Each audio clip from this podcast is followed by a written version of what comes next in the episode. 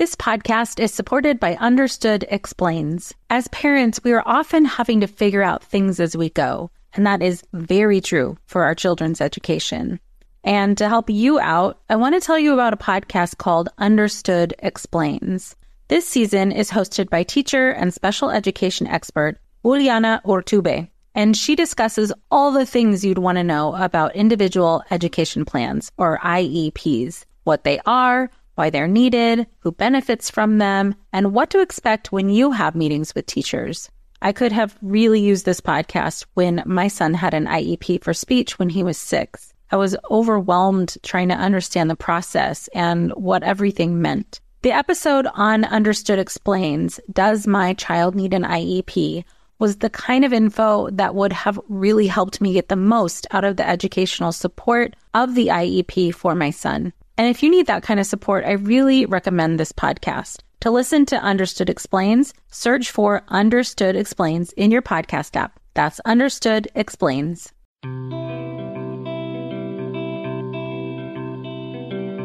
Welcome to Mom in Mind, a podcast about maternal mental health from conception, pregnancy, to birth and postpartum real stories from moms and family members who've made it from struggling to wellness, and interviews with experts and advocates who work for moms and families to get the help they need. We discuss very real struggles that can sometimes be hard to hear, but these are stories that need to be told so that moms and families can know that healing is possible. This podcast is meant to offer information and awareness and is not a replacement for treatment by a professional or professional training. Thank you for being with us today. Hi, Mom in Mind listeners. I'm happy to let you know that we have our first sponsor for the podcast through none other than 2020 Mom. I'm honored to have them support this podcast and for me to support them by letting you know of an amazing forum they're hosting called Emerging Considerations in Maternal Mental Health. I'm going to give you all the details at the end of this podcast episode, along with a special discount to the 2017 annual forum just for Mom in Mind listeners. Welcome back to Mom in Mind. I'm your host, Dr. Kat. On this episode, we're talking with Dr. Deb Rich about pregnancy loss. This is a very difficult topic for folks to hear about, but even harder for those families who are trying to deal with the loss of a child. It's so important for us to be talking about pregnancy loss, impacts on the family, and how to support people who have experienced this kind of loss. Dr. Deb Rich is a licensed psychologist with over 25 years of specialty experience. She provides patient care, consults with local healthcare professionals, teaches graduate, medical, and nursing students, and lectures nationally. She is the founder and clinical director of Shoshana Center, which is named in memory of Dr. Rich's first child, a daughter who was stillborn in 1985. Dr. Rich is the creator and facilitator of MommaCare training and perinatal bereavement training in St. Paul, Minnesota. Welcome, Dr. Rich. I'm so happy to have you here today. Thank you, Dr. Kat. I'm really happy to be here. So, you know, a lot of people have difficulty hearing about pregnancy loss, but as I said, it's even harder for the families that are going through it. So, I think it's vital for us to be having this conversation today to kind of help people like demystify a little bit about what this is and what happens and how to cope and how to deal and maybe some helpful hints on how to support a family um, mm-hmm. things to say or what not to say. So those are the things that hopefully we can touch on today. But it would be great to start and hear from you and how you got into the specialty and what your experience was. Sure. So, in the early 1980s, there really wasn't a lot of attention yet to the psychosocial aspect of pregnancy loss, although there had been some preliminary research looking at bonding, mostly maternal, not paternal, mm-hmm. bonding, and hypothesizing from really frontline pediatricians that moms really had intense experiences after pregnancy losses, even early pregnancy losses. And so in 1985, when I was pregnant with my first child, people I knew were pregnant and had babies. I was completely unaware of the possibility that I would miscarry or have a stillbirth and had a lot of misperceptions about that. So I had a normal pregnancy. I was 28, I was married, I was already a psychologist. And at 37 weeks, everything was fine. And at 38 weeks, there was no heartbeat. Mm. And Shoshana was stillborn girl. Mm. And then the procedure at that point in time was to send moms home to wait to go into labor before delivery. And I was really fortunate that I had a caregiver had been exposed to this before. So my rabbi, who was the first person I called, had a family six months previous, and I had never heard of anyone, even in my congregation, that had had this experience. Doctor's office had had a nurse with a previous experience, and the pediatrician that I had chosen for my first child had not had the direct experience, but was incredibly supportive mm. in response when I sent him the news. And so, hospital I was at, that just everyone was wonderful. There was a pregnancy loss center in Minnesota that was one of the pioneering centers. So I did get a little bit of literature, and ultimately I was induced and had the best possible experience I could have in the hospital. Mm-hmm. But I was disappointed at how unprepared my community was, my faith community, my friends and family, mm-hmm. and the professionals surrounding me. So, what I started doing was I committed to doing professional training. I didn't really anticipate that it would change the course of my career. Mm-hmm. And slowly I started doing more and more training and getting training myself, hoping that at some point I would integrate it into my career. And then things just kind of went in that direction. I went back to graduate school to do a doctorate and did research in the area and then was hired in a position as the first ever perinatal loss and perinatal mental health coordinator for a large hospital system in the Twin Cities. So I was really fortunate that as a psychologist, I was able to be embedded within the medical system. Mm-hmm. And I'm confident that doctorate helped, although the position was usually held by nurses. And so there was a lot of territoriality slash role kind of complexity. But the 13 years I spent there before the position was eliminated as part of downsizing, mm when all support services for perinatal downsized out. The 13 years I was there really allowed me to see the whole journey medical, the psychological, the spiritual. So it was a lot of research and practice learning, but a lot of learning on my feet. And I'm really grateful for that. Right. So, I mean, that is such a unique perspective to have is both your own personal experience, then also to be in the system where you are seeing the full extent on some level of a family's experience and a mom's experience mm-hmm. within the medical system and what works and what doesn't and what's harmful and what isn't. And I know personally, having taken your amazing training that we'll get to a little bit at the end, that, you know, the information that you've gained over time and put together and researched is just of conceptions don't end in live birth. And yet we really don't have education community awareness out there in doctors offices. And other professionals really are not paired childbirth educators midwives ECFE instructors really are not prepared for the frequency that they're going to be exposed to this in the mm-hmm. course of their careers.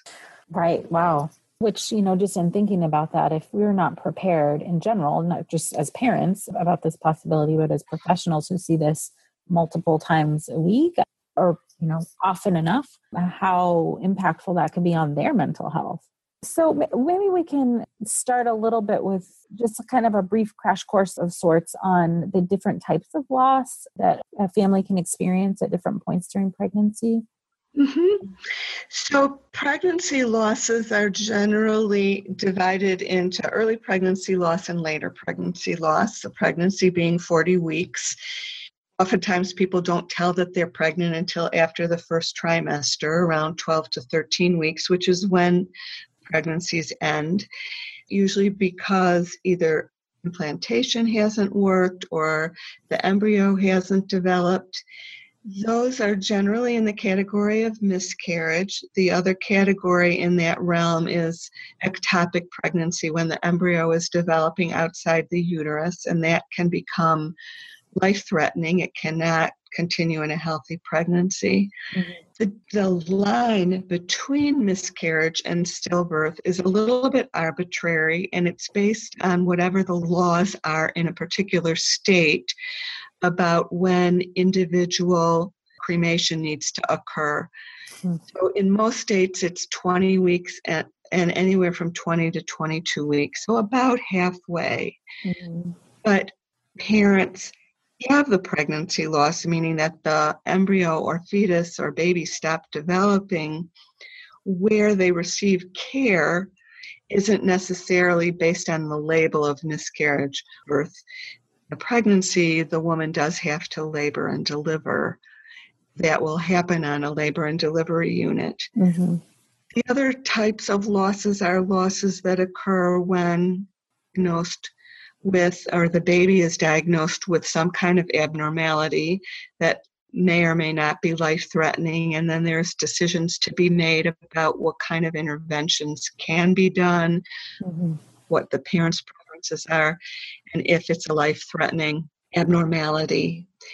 And then I tend to focus on through neonatal, which is the first 28 days of life, and that being babies that are not born healthy and never go home. Mm. There are also losses with babies that go home healthy and then develop an infection, or babies who died of sudden, unexpected deaths. So, what used to be called SIDS. Mm-hmm. And then there are babies that are born and stay in the NICU or stay on the unit that die shortly after death.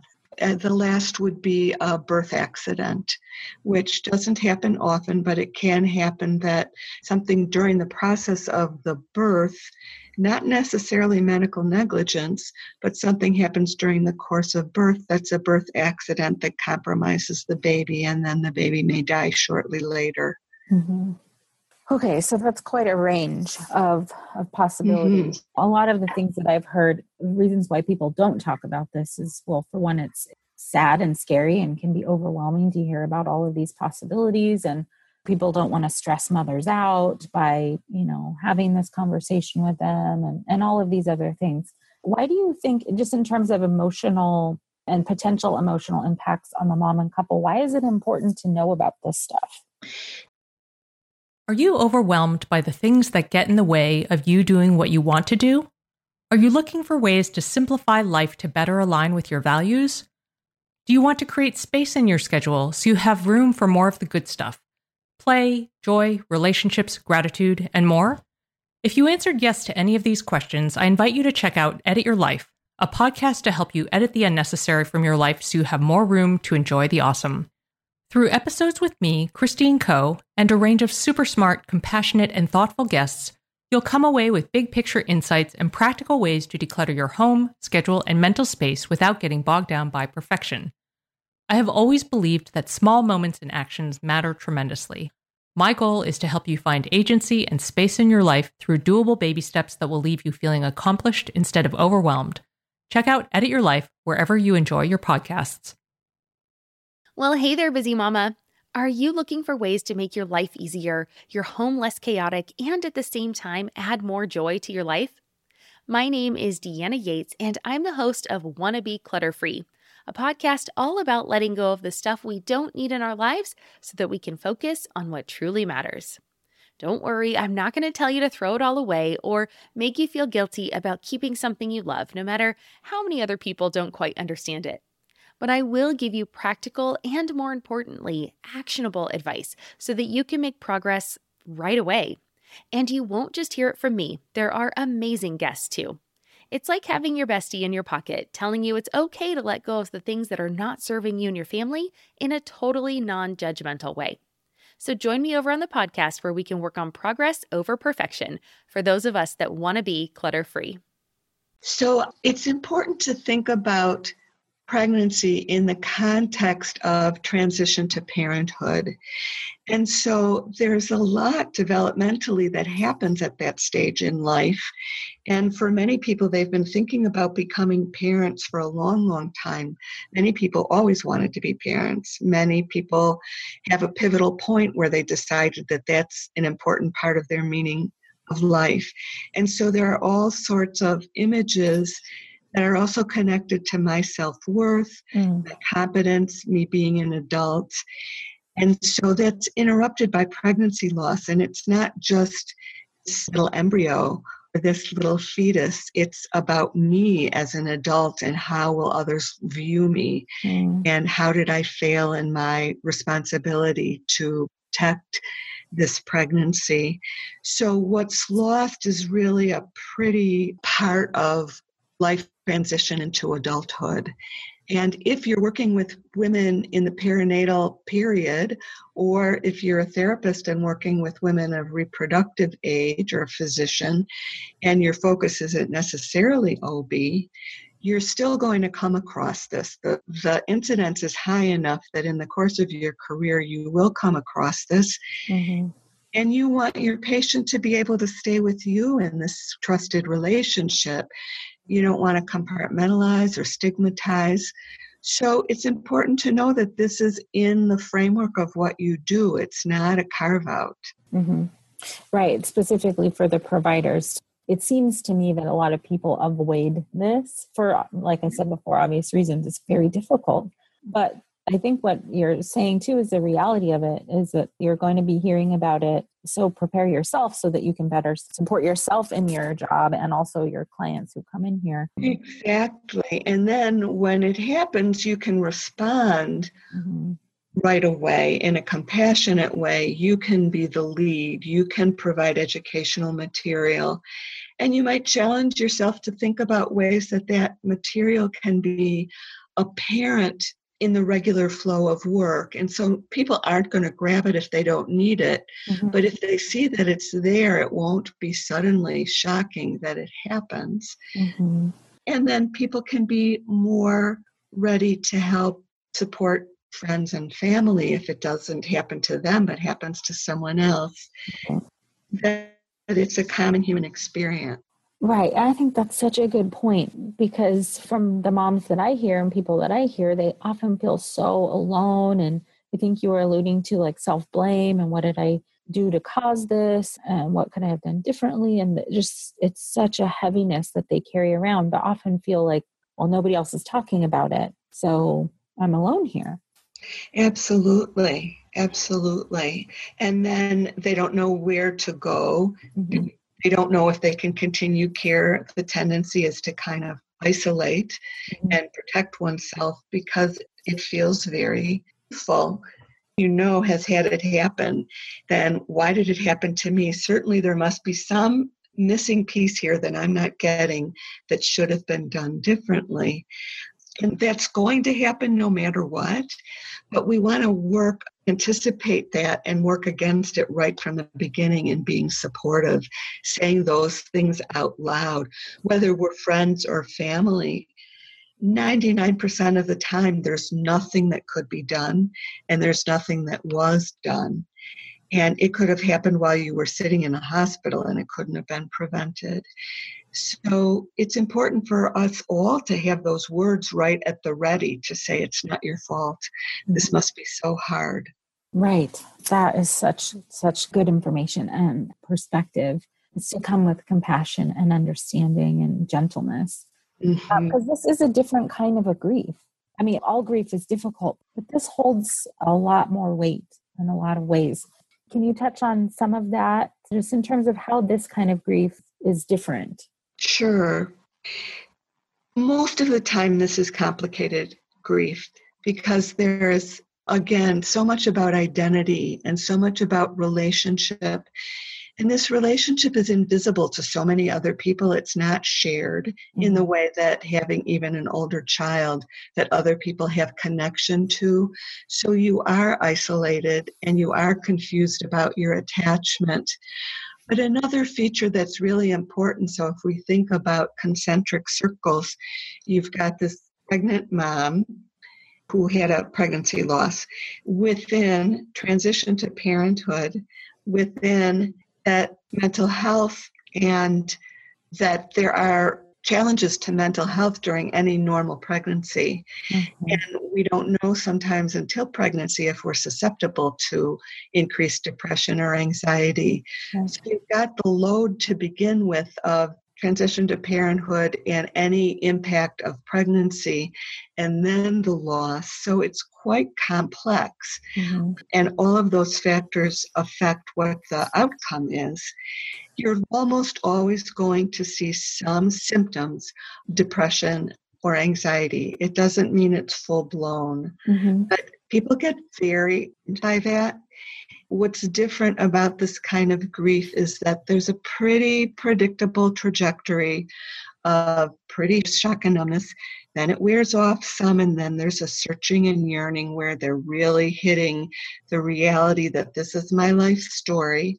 Then it's really disorienting and they cycle back through all shock and numbness, searching and yearning, and are disoriented until over a period of a good year and a half, they get more stabilized and integrate.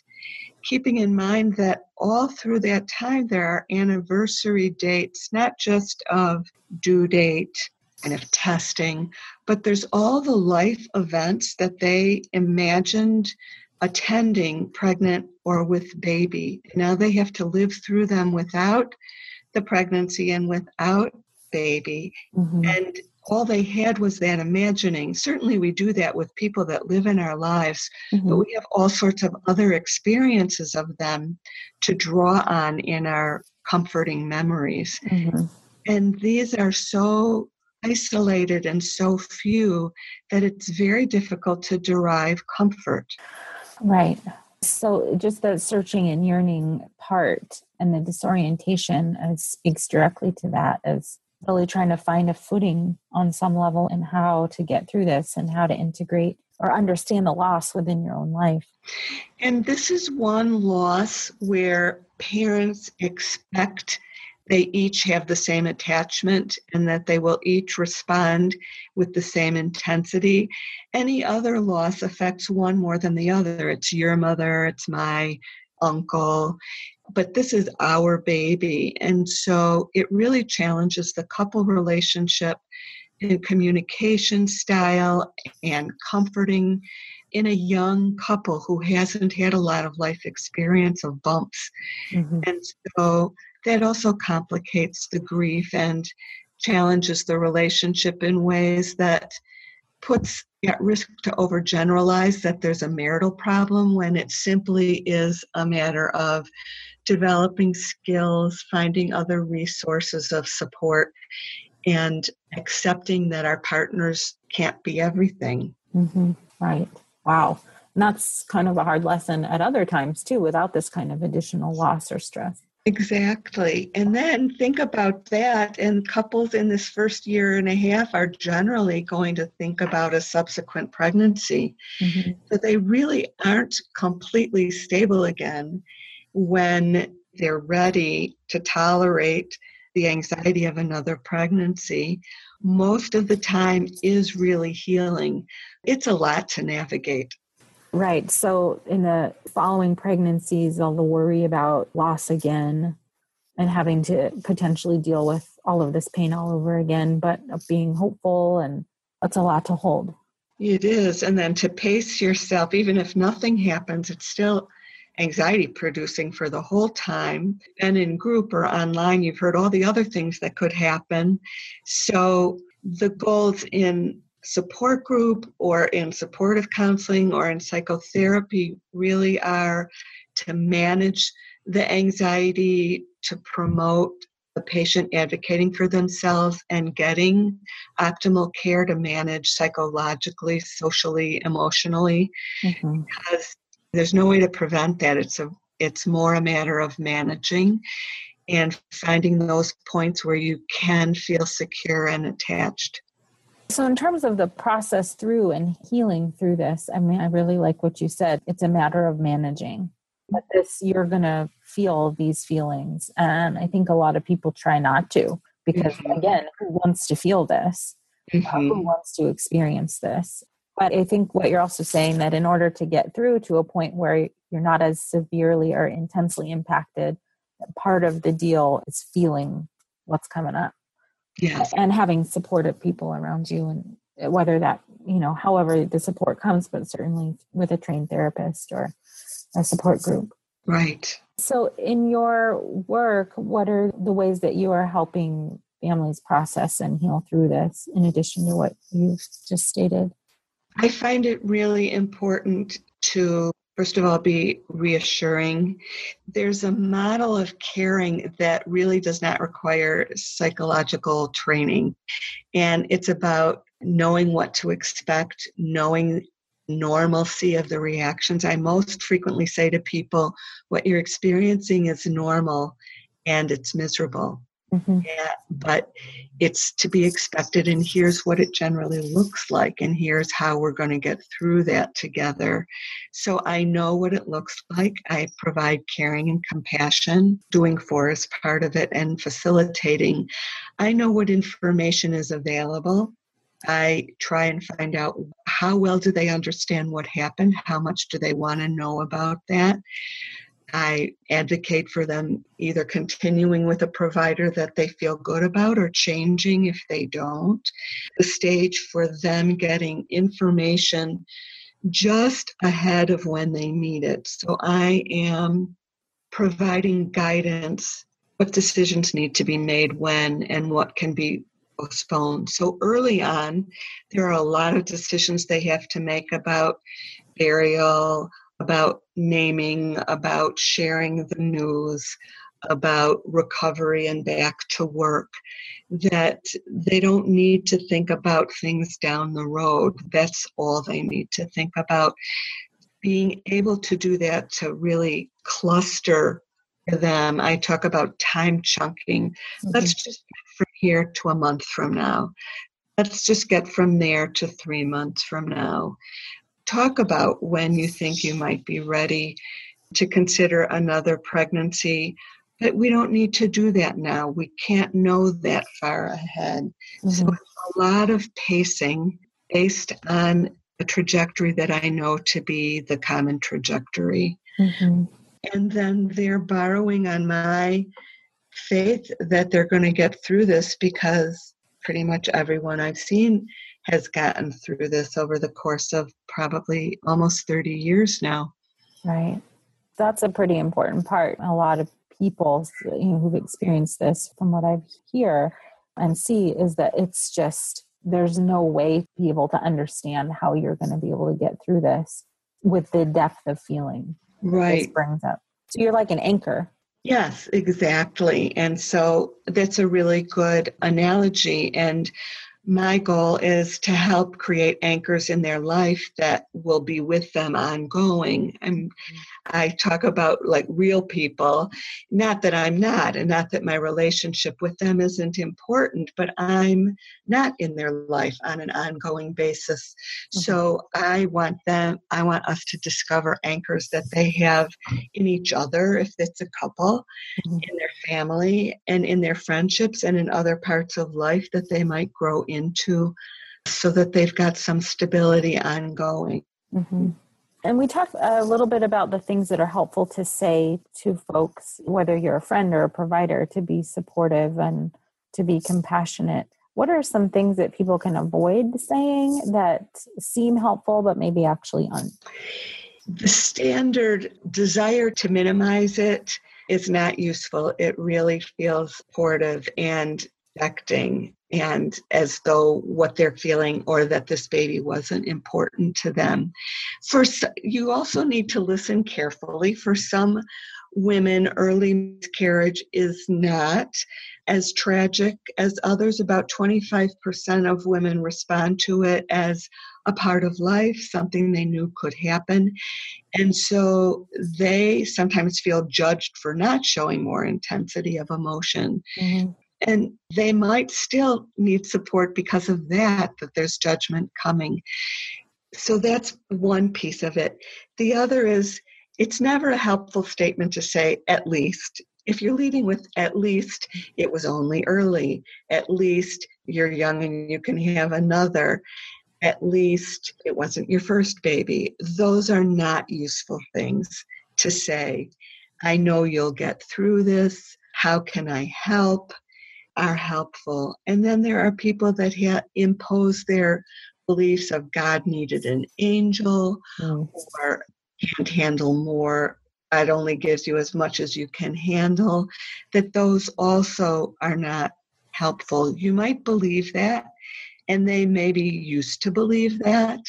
But right now, parents going through this, at this point in time do not feel like they have gotten only as much as they can handle. And so it feels judgmental and it feels to them as though, well, there must be something wrong with me then. Mm-hmm. I'm falling short. Or what did I do that I'm being punished for? It just sets in motion a lot of unnecessary angst. Right. Those are really good points. If you're a parent, I invite you to join us at the Mindful Mama podcast, where it's all about becoming a less irritable, more joyful parent. With sometimes hilarious and always thought provoking experts and friends, at Mindful Mama, we know that you cannot give what you do not have. And when you have calm and peace within, then you can give it to your children. I'm Hunter Clark Fields, and I can't wait to see you there. Listen in to the Mindful Mama podcast.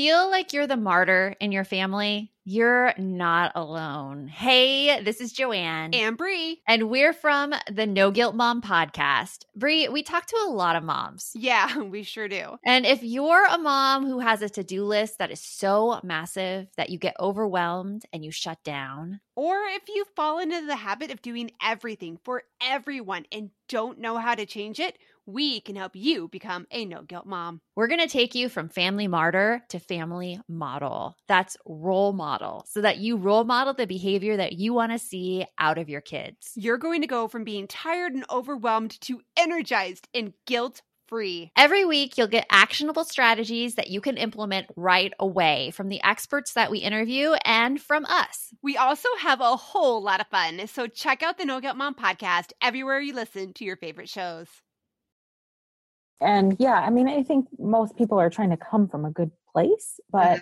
generally where people are uncomfortable talking about this. So i think the minimizing also that they end up doing by saying at least is also in some way to help themselves feel better because it's so hard to tolerate what what a loss. Yeah the pain. And i agree that it's coming from a place of wanting to spare them mm-hmm. the intensity of their grief. And to spare them from losing something that they may never have had the experience before of not accomplishing something they set out to accomplish. Mm-hmm. And so they're devastated in a new life experience, mm-hmm. and others want to protect them from that, but you can't. You can be alongside them, and they really are not going to not stop crying. Mm-hmm. People get exhausted from crying, so they're not really going to fall apart. They're not going to go crazy. They're not going to not be, were certainly not exactly, but most people come through this and they have strength and wisdom that they would gladly trade to have their baby, mm-hmm. but they do come through with strength and wisdom that they didn't have before. Yeah, well, that's a really good way to put it. Of course, people would rather have their baby, just as you were saying.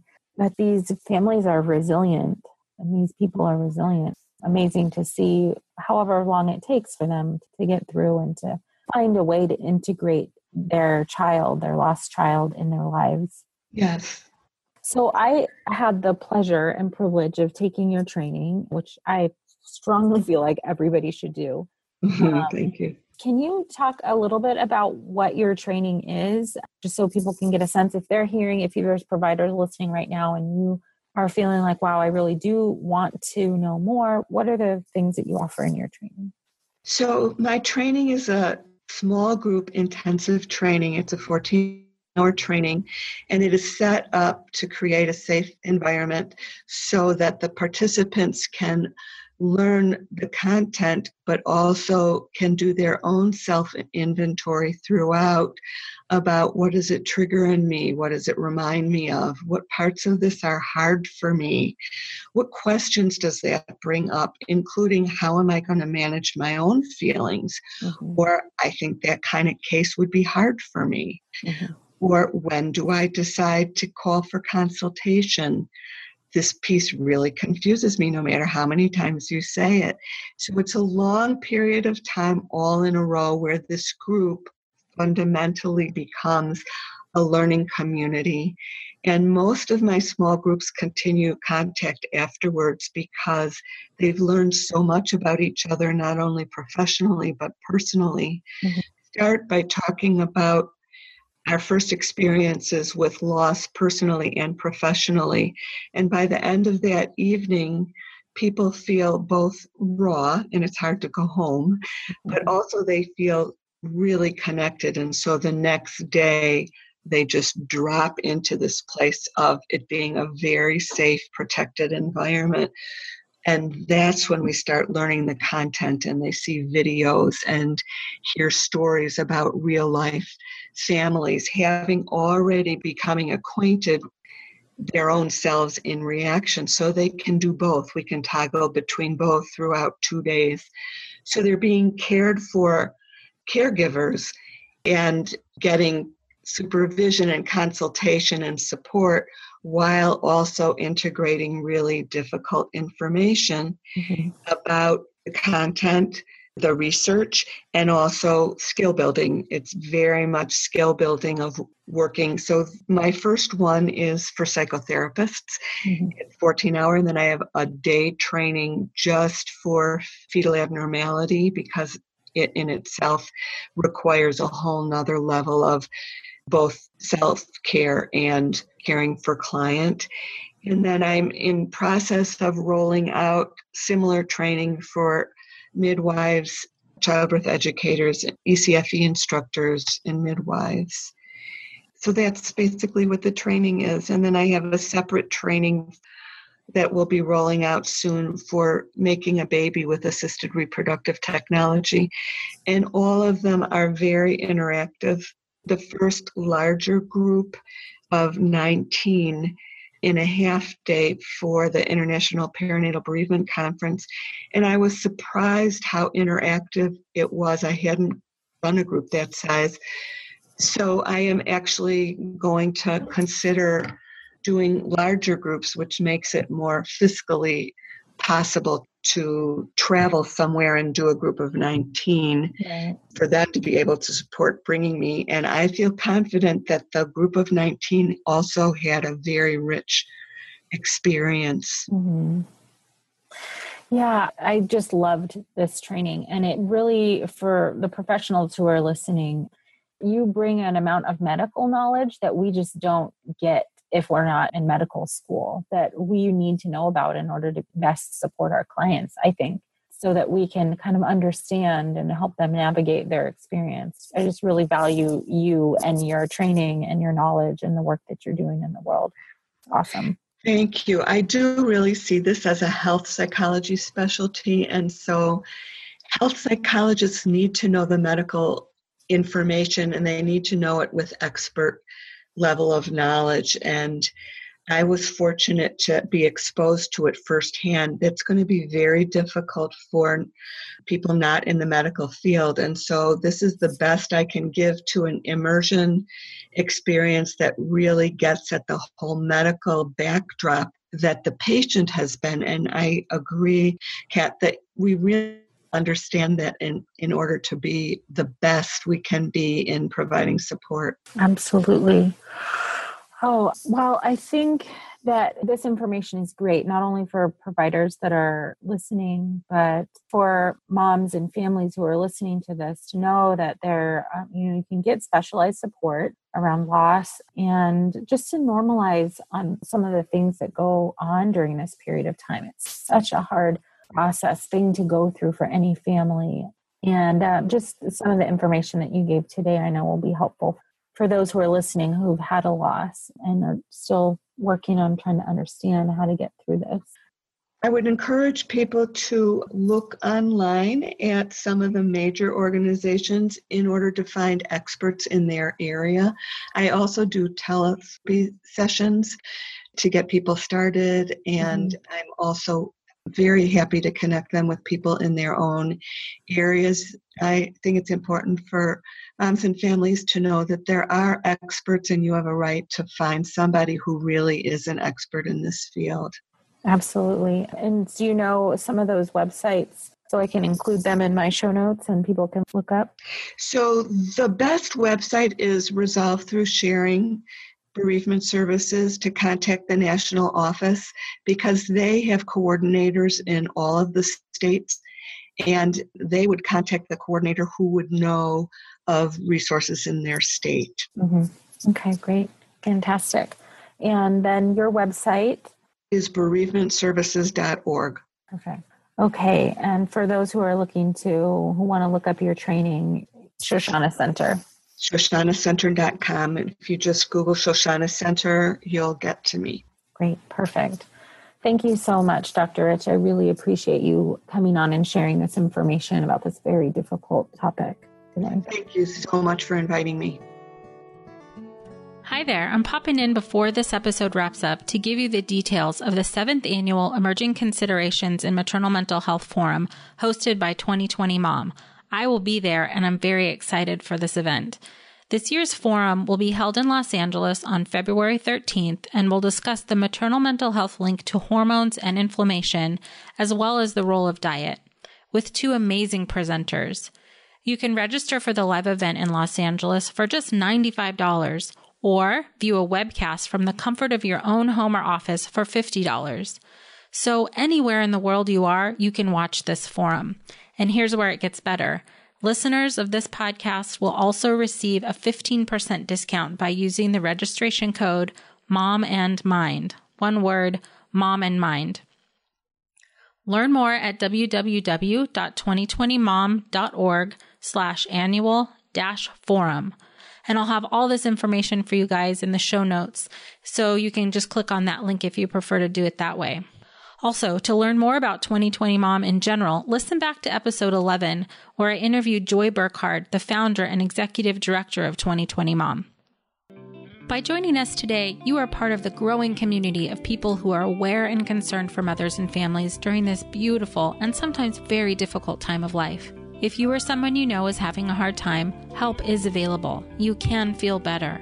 Please look for resources for help at momandmind.com. Together, we can support moms and families so that no one has to deal with this alone. Thank you for listening and being a part of the Mom and Mind community.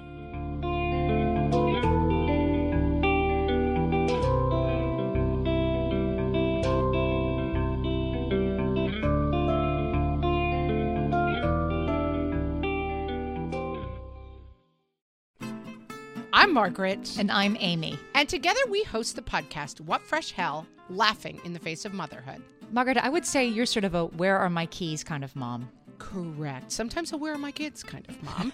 While you're Amy more of a we were supposed to leave 35 seconds ago, mom. I mean, touche. In each episode of What Fresh Hell, we come at a topic from our usually completely opposite perspectives. I bring the research. And I bring kind of the gimlet eye. Like, is that research really going to work, people?